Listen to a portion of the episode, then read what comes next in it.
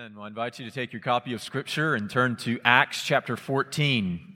Acts chapter 14. And uh, this morning we're going to be looking at verses 8 through 18 as we continue our series looking at uh, Paul's first missionary journey and considering the theme of proclaiming the gospel. And so this morning we'll be in Acts chapter 14 and uh, we'll look at verses 8 to 18. If you have, uh, if you're using one of the black Bibles that we provide for you, uh, you'll find our passage on page 923. 923. So I'll begin reading for us in verse 8 and read through to verse 18. This is God's word. Now at Lystra there was a man stirring, I'm sorry.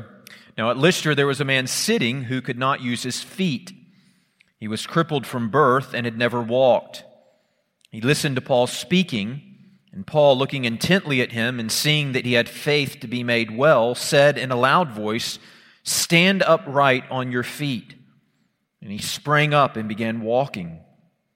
And when the crowd saw what Paul had done, they lifted up their voices, saying in Lycaonian, The gods have come down to us in the likeness of men.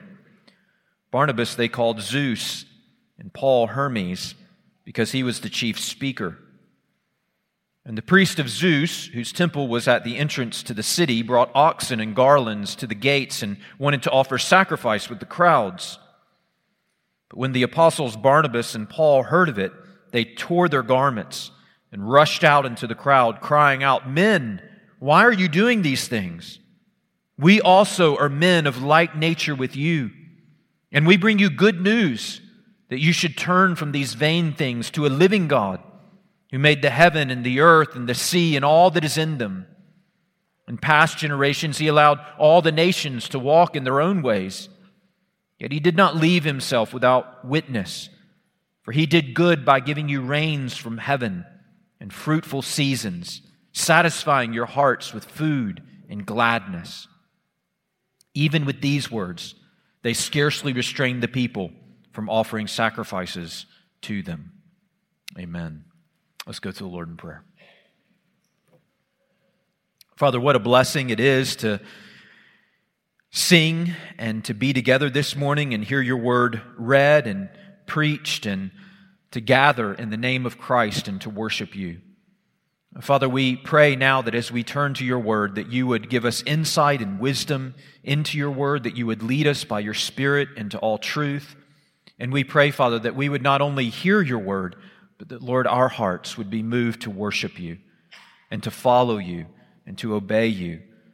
May you grant now, by the preaching of your word, that our hearts would believe and trust in the Lord Jesus and that we would follow him in full obedience. And it's through Jesus Christ our Lord we ask it. Amen. Well, David Foster Wallace was a uh, well known American novelist who died in 2008. And some believe that his commencement speech to Kenyon College in 2005 was one of the greatest commencement speeches ever written. Uh, Wallace was not a Christian, but in his famous commencement speech, he powerfully challenged our natural tendency to be selfish and to miss the real meaning and significance of life and relationships. At one point in his speech, Wallace addresses the topic of worship. And this is what he had to say quote, Because here's something else that's weird but true. In the day to day trenches of adult life, there is actually no such thing as atheism. There is no such thing as not worshiping. Everybody worships. The only choice we get is what to worship. And the compelling reason for maybe choosing some sort of God or spiritual type of thing to worship is that pretty much anything else you worship will eat you alive. If you worship money and things, if they are where you tap real meaning in life, then you will never have enough, never feel you have enough. It's the truth. Worship your body and beauty and sexual allure, and you will always feel ugly. And when time and age start showing, you will die a million deaths before they finally grieve you. Worship power, you'll end up feeling weak and afraid, and you'll need ever more power over others to numb you to your own fear. Worship your intellect, being seen as smart, and you'll end up feeling stupid, a fraud, always on the verge of being found out. But the insidious thing about these forms of worship is not that they're evil or sinful, it's that they're unconscious. They are default settings.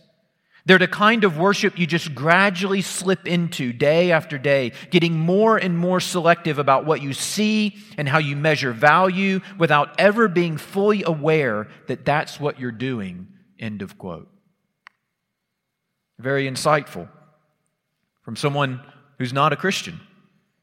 In fact, in this excerpt, Wallace powerfully articulates a profound Christian truth, namely that we are all worshipers. We have been created to worship. And therefore, whether consciously or unconsciously, we all worship. And this is the great task of the Christian missionary. It's actually right here in our text. If you look there in chapter 14, verse 15, you see the key to understanding our passage. Paul declares to the people of Lystra, We bring you good news that you should turn from these vain things to a living God. This is the work of a Christian missionary. To call others to turn, to forsake the worship of false gods, and to worship the one true and living God through faith in His Son, Jesus Christ. And not only is this the call of Christian missionaries, this is, in fact, the call and the work of all Christians. As we evangelize and disciple our children and our coworkers and our friends and those who we come in contact with along the way. I've entitled my sermon this morning, The Missionary's Message and Life is a Call to Worship the Living God. And so I want us to consider, as we look at these verses this morning, how Paul and Barnabas preached and ministered to produce worshipers in Lystra. In doing so, I want us to look at our passage in four parts worship solicited, secondly, worship distorted, third, worship redirected, and then fourth, worship explained. So, worship solicited, distorted, redirected, and explained. Look there in verses 8 through 10, and we see worship solicited. Verse 8, we read Now at Lystra there was a man sitting who could not use his feet he was crippled from birth and had never walked. He listened to Paul speaking, and Paul, looking intently at him and seeing that he had faith to be made well, said in a loud voice, Stand upright on your feet. And he sprang up and began walking. Now, Acts chapters 13 and 14 are a record of Paul's first missionary journey. And so far, we have followed Paul and Barnabas in their travels to the island of Cyprus and then to Antioch in Pisidia and then to Iconium, and now to Lystra. Uh, Lystra was actually located about 18 miles southwest of Iconium. And immediately here in Lystra, we are introduced to this man who is crippled. F.F. F. Bruce actually points out that Luke uses repetition here in verse 8 to stress this man's desperate and incurable uh, uh, condition. Look at there in verse 8 and you see it. Now at Lystra there was a man sitting who could not use his feet. He was crippled from birth and had never walked. Do you see how he repeats it three times? He could not use his feet. He was crippled from birth. He had never walked. And Luke records that Paul is speaking to this man. You see that there in verse 9. Now, we don't know exactly where Paul was speaking to this man. We know that Paul and Barnabas, their normal custom was when they, when they came to a city, they would first go to the local synagogue and they would speak there to the Jews who were gathered. But here in this text, unlike their time in Cyprus or in Antioch or in Iconium, there's no mention in Lystra of a synagogue. We know that Lystra was a Gentile city, it was a pagan city, and so uh, it may be that there was no synagogue in Lystra. Nevertheless, we see here that Paul is speaking. And when Luke records that Paul is speaking, it implies that Paul is teaching, that he's preaching the good news of Jesus. This makes all the more sense if we continue on in verse 9 and read. We see there, Luke records, he listened to Paul speaking, and Paul looking intently at him and seeing that he had faith to be made well. Now, you see, if Paul here was just droning on about the weather, or he was talking about the local architecture, then it would be difficult for Paul to discern that this man had faith, right? But if Paul was sharing and teaching and preaching about the Lord Jesus, then the rest of verse 9 makes sense. He listened to Paul speaking. He listened to Paul speaking about Christ and about the gospel. And Paul looking intently at him, seeing he had faith to be made well. Have you ever experienced anything like this? What Luke describes here in terms of Paul and his ministry to this man. Have you ever been talking to someone or even to a group of people talking to them about the Lord, talking to them about Christ, talking to them about the gospel. It may be a friend, or it may be a child, or it may be a group of people. And you just have a sense. You, you can't see into people's hearts. None of us are able to do that.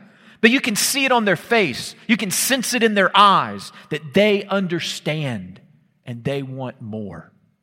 Have you ever experienced that with someone before? I've experienced it a number of times in my life. It's a glorious thing. And here Paul senses that the Spirit of God is at work in this man. He senses that this man is getting it. Luke records there in verse 9, listening to the man, or he listening, uh, li- this man was listening to Paul speaking, and Paul looking intently at him and seeing that he had faith to be made well. So what Paul sees in him is that he has faith to be made well. And actually, that word there, translated made well in the original language, is sozo. It means to save. So it could be translated Paul looking intently at him and seeing that he had faith to be saved. It can also be translated to be healed, and some translations opt for that translation. I think the ESV is wise here and that it translates sozo to be made well. It takes the more broader translation, which seems to have the implication that it could be understood that this man had faith to be made well physically or spiritually. And I think that's what Luke is implying. This man was hearing the gospel. This is what I believe is happening here. This man's hearing the gospel. He's hearing Paul teach about Christ and his faith is welling up within his heart. He's believing this message spiritually. He's understanding who Christ is. He's hearing that Christ came to pay the penalty for our sins and that he was raised as confirmation that he is, in fact, the Son of God. And this man is beginning to believe this message. And Paul senses it, he discerns it. That he has faith to trust in the Lord Jesus. And having faith to trust in him spiritually, Paul believes he has the faith to be healed physically.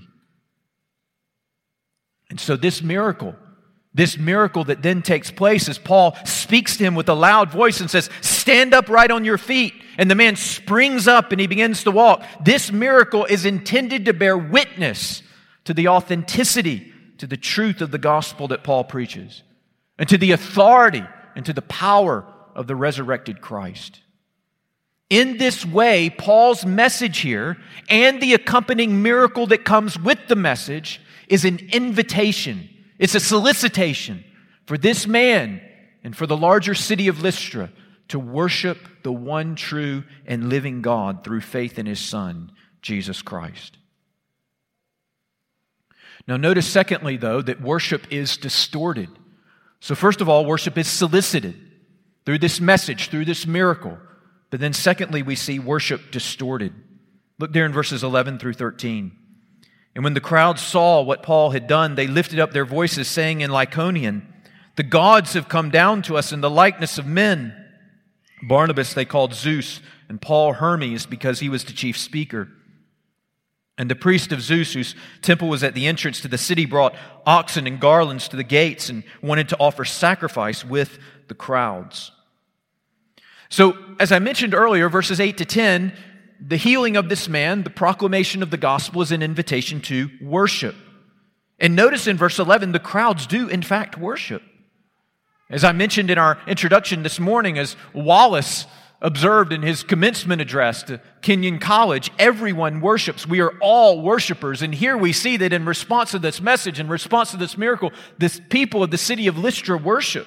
They lift up their voices. The gods have come down in the likeness of men. And it was not just your kind of average, run of the mill, common folks in the street who worship, who, you know, didn't have good knowledge or education about the gods and about spirituality.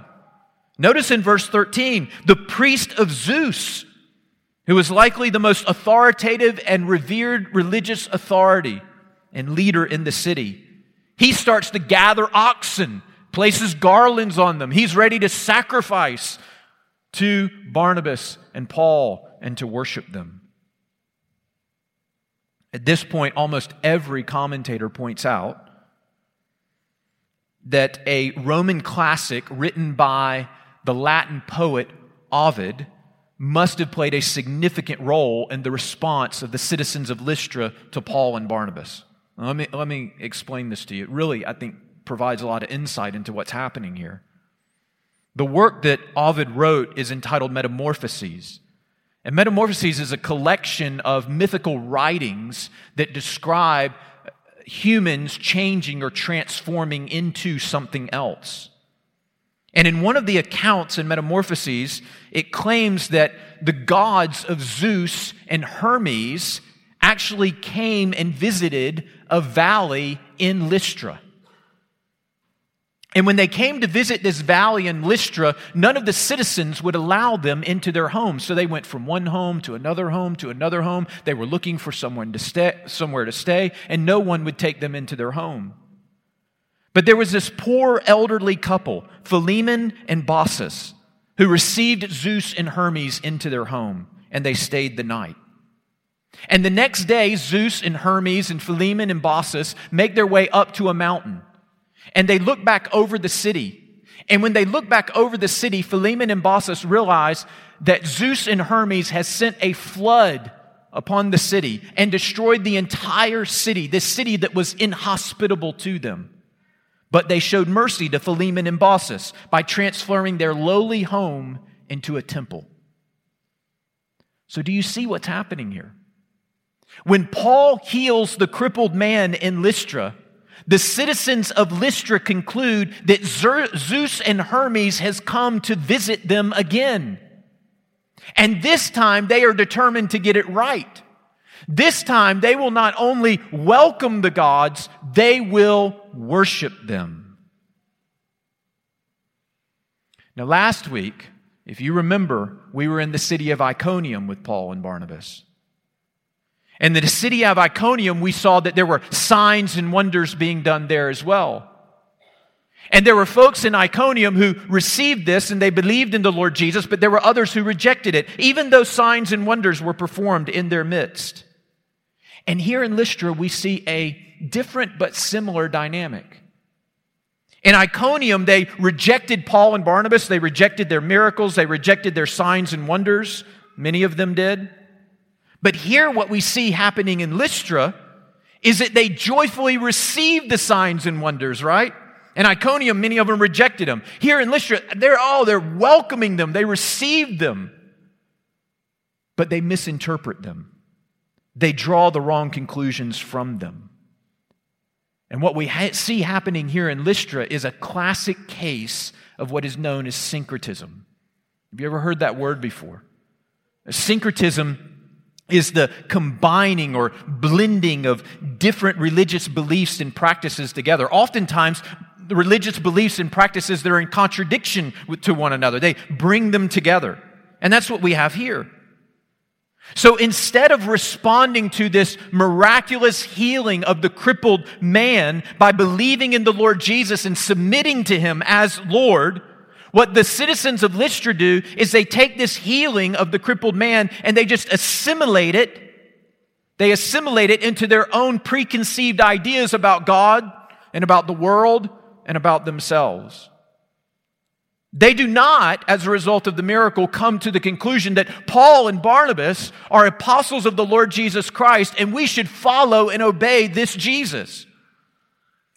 Rather, they come to the conclusion that Paul and Barnabas must be incarnations of the gods that they already worship.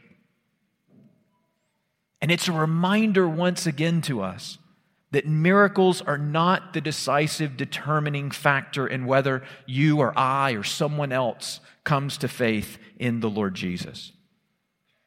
We mentioned this last week, right? Some people will say, Oh, if I could just see a miracle, if I could just experience a healing, then I would believe, then I would follow Jesus. But now we've seen it in two locations, one after another, where that wasn't the case at all, right? It didn't happen that way in Iconium, and here we see it doesn't take place that way in Lystra. God may use a miraculous deed to cause someone to trust in the Lord Jesus, to confirm their faith, or someone might use a miraculous deed as an opportunity to simply justify their own preconceived ideas about God and about the world and about themselves. And it's one of the reasons why it's so important for us to not interpret the world by our experiences, whether miraculous or ordinary. You see, what the people in Lystra here needed was they didn't need some miraculous experience. Even more than, what they, than that, what they needed was an authoritative word to interpret that miraculous experience. They needed an authoritative word from God through his apostle to interpret that experience and the meaning of that experience. And we so desperately need that as well. They rejected that authoritative word. And in response to the healing of the crippled man, they did worship. But their worship was profoundly misguided, misplaced, and distorted. Notice, third, worship redirected worship redirected. We see it there in verses 14 through 15. But when the apostles, Barnabas and Paul, heard of it, they tore their garments and rushed out into the crowd, crying out, Men, why are you doing these things? We also are men of like nature with you, and we bring you good news that you should turn from these vain things to a living God. Now, we should not miss here that the misdirected worship of the citizens of Lystra actually posed a serious threat to the life and ministry of Paul and Barnabas. Some have credited Billy Graham with saying that, quote, the most dangerous place in the world for a Christian to be is on stage, end of quote. And what a grave danger it was to Paul and Barnabas that these citizens of Lystra wanted to elevate them and wanted to worship them as gods. Pride is, in fact, the great enemy of the soul. And this is true of Christian leaders who begin to think too highly of themselves and encourage others to think too highly of them. No doubt we should acknowledge that Christian leaders benefit from the love and the affirmation of others. And it's good and right and biblical to encourage those that God has called to lead his church. And at the same time, we recognize, and we've seen this tragedy played out so many times, unfortunately, that there is a real danger in a kind of cult of personality, a celebrity worship, a blind adherence to Christian leaders.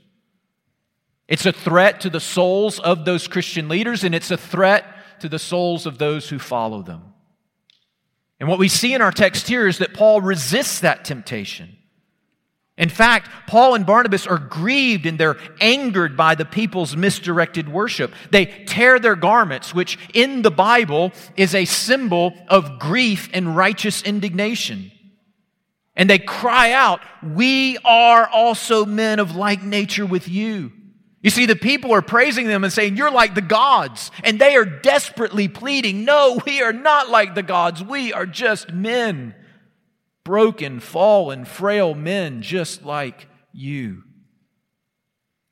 I've entitled our message this morning, The Missionary's Message and Life is a Call to Worship the Living God. And here we see that Paul and Barnabas not only do their, does their message invite the people of Lystra to worship the living God, but their lives, their ministries do as well. Their lives and ministries in this way testify we are not God, we are men. We are not the Lord, we are servants. We are not the message, we are messengers. We are not the focus of attention. We are not the draw. We are here to point you to the one who deserves all your attention and all your admiration and all your worship and all your wonder.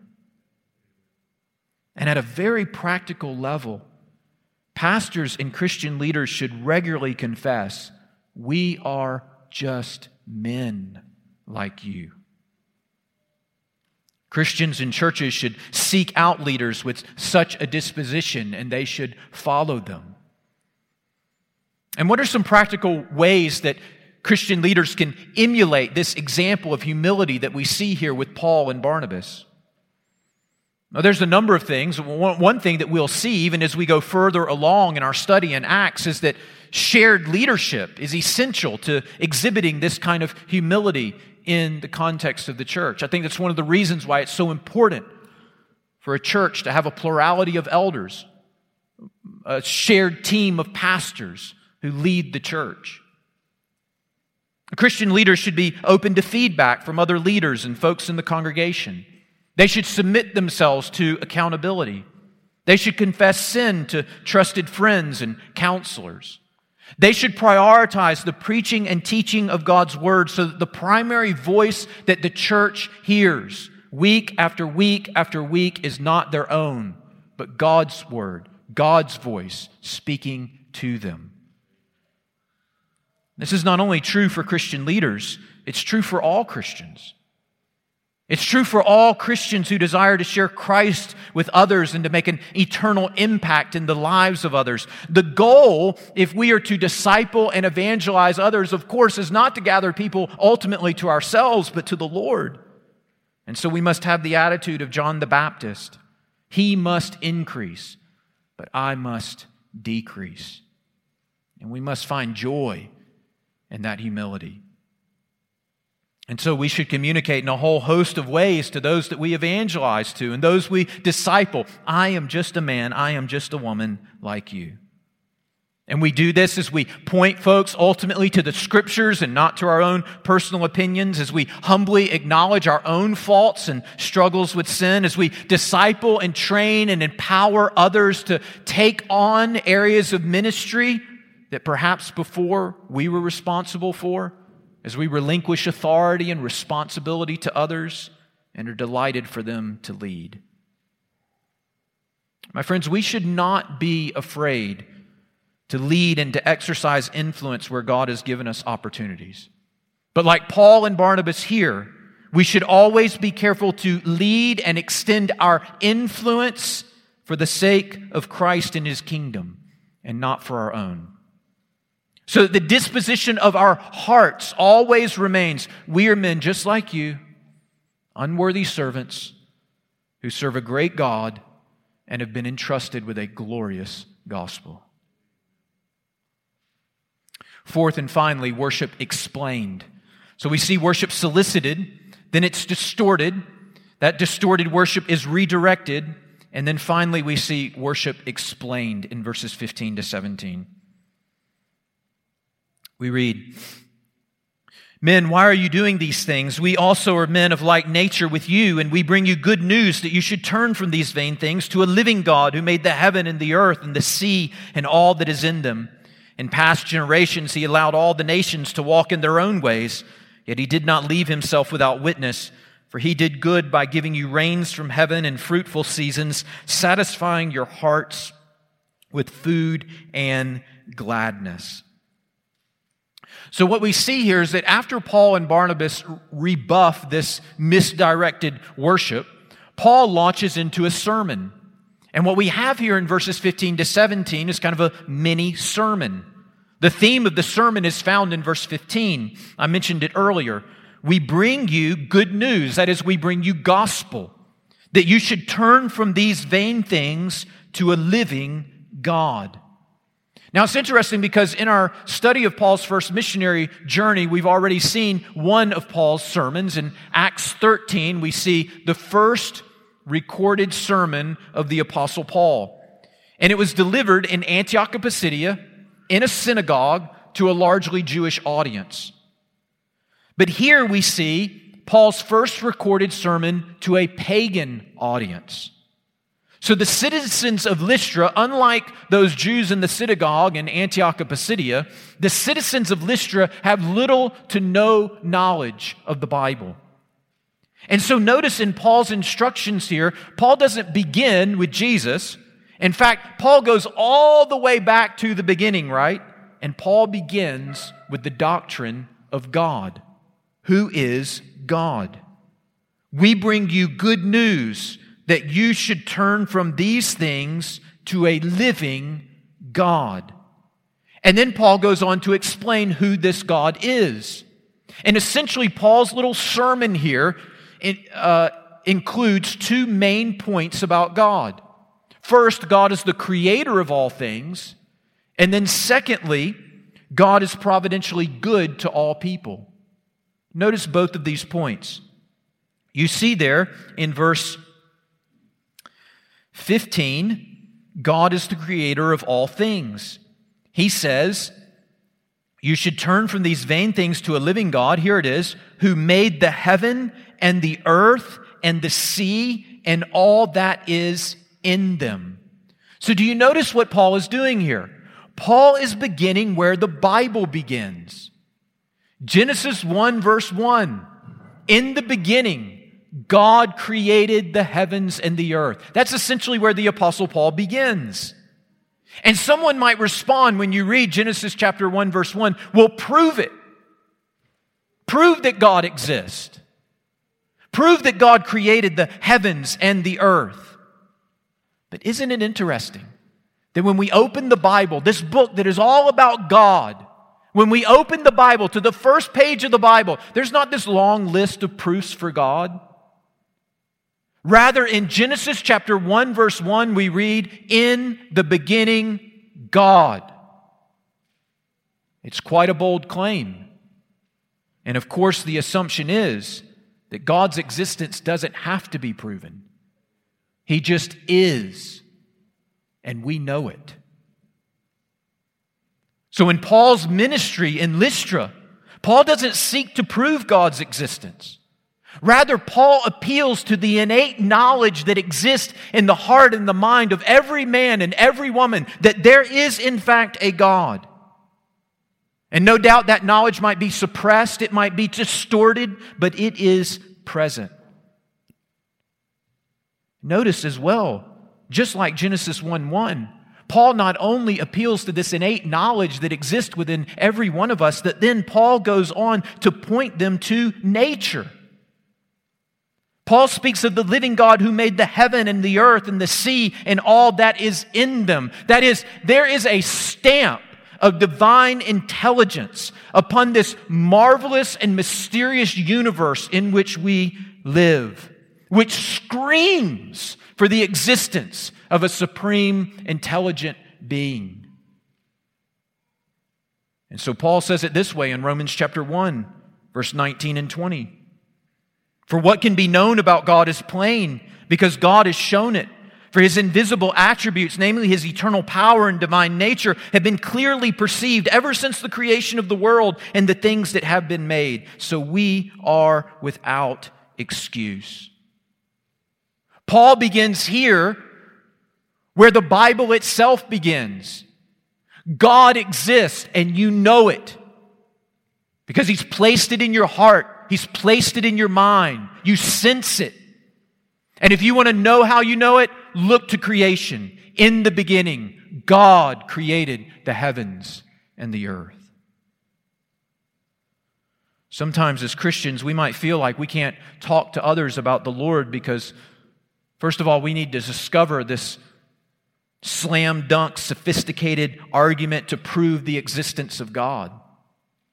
My friends, let me encourage you this morning. It's not true. Like Moses in Genesis chapter 1, or like Paul in Romans chapter 1, or like Paul here in Acts 14 in Lystra, we can with confidence appeal to the innate sense of God that exists within every man and woman, and then we can point to creation and nature as a compelling, undeniable evidence of His existence. And that is a powerful apologetic for the Christian faith. The second point in this little mini sermon that the Apostle Paul delivers here is that God is providentially good to all people. Notice he goes on to describe this living God as not only the creator of all things, but he says in verse 16, in past generations, he allowed all the nations to walk in their own ways, yet he did not leave himself without witness. For he did good by giving you rains from heaven and fruitful seasons, satisfying your hearts with food and gladness. And so it's not just that God is powerful and mighty and that He has created all these glorious things that even extend beyond our comprehension. It's that this God is, in fact, good. And we know He's good because we've seen it, we've witnessed it. Here, Paul appeals to the common experience of God's goodness.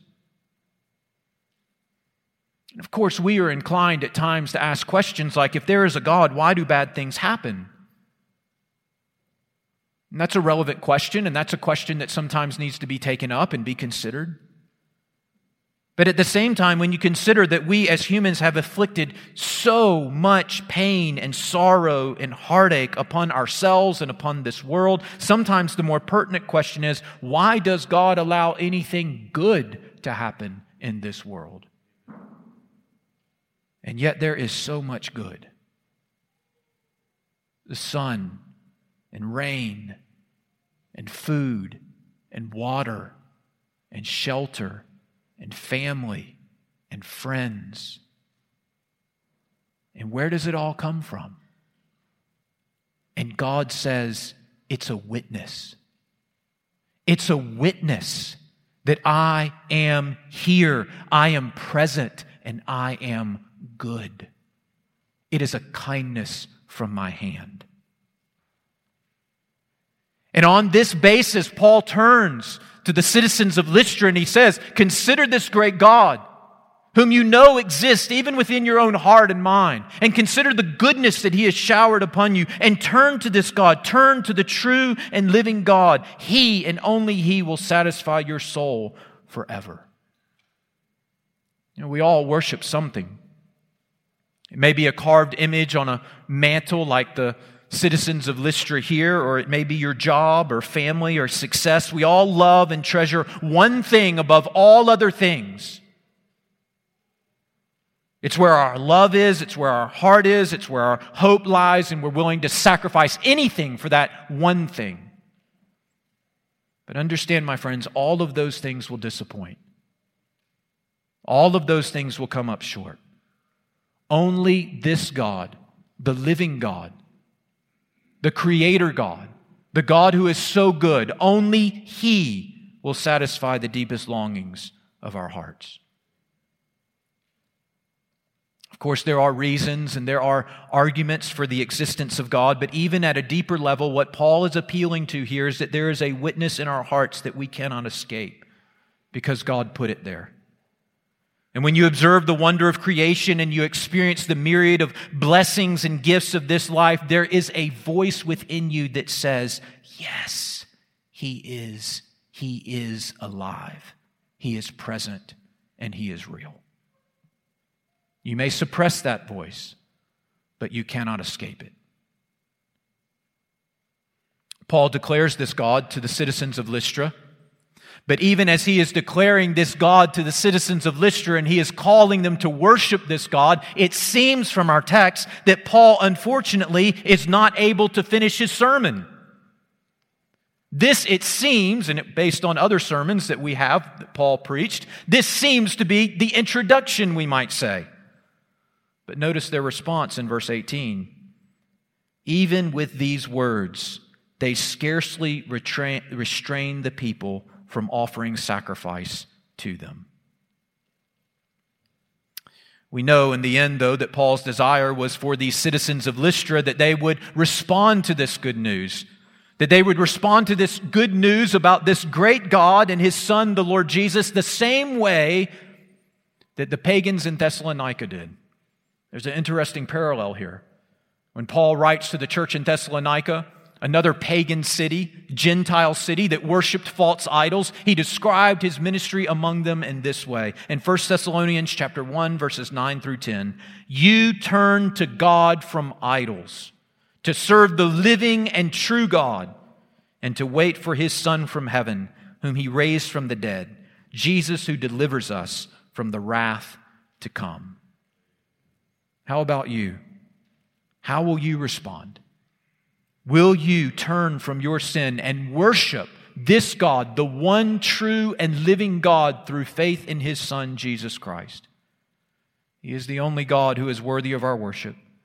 He is the only God who can satisfy the longings of our heart. And if you're a Christian, understand that this is the gospel. This is the good news that we have been called to share with the world. Will you share it? May we do so. May our words and our lives, may the way we speak and the way we do ministry bear witness to this good news and call others to worship our great God. Let's go to the Lord in prayer. Father, we do worship you this morning as the one true and living God. We bear witness and testimony that you are the creator of the ends of the earth, and you are the God who has satisfied us with good things. You have poured upon our undeserving head thousands and thousands of blessings. And Lord, we give you praise. We thank you that you have shown us your greatest goodness and mercy in your Son, the Lord Jesus Christ who died and was raised from the dead so that we might know you and have life eternal. Father, we do ask that as we observe the example of Paul and Barnabas here, that both our words and our lives and our ministries would bear witness to your goodness and would call others to follow you and to worship you. Take your word now and apply it to our hearts. Make this a reality for each one of us, we ask. And it's through Jesus Christ our Lord we ask it.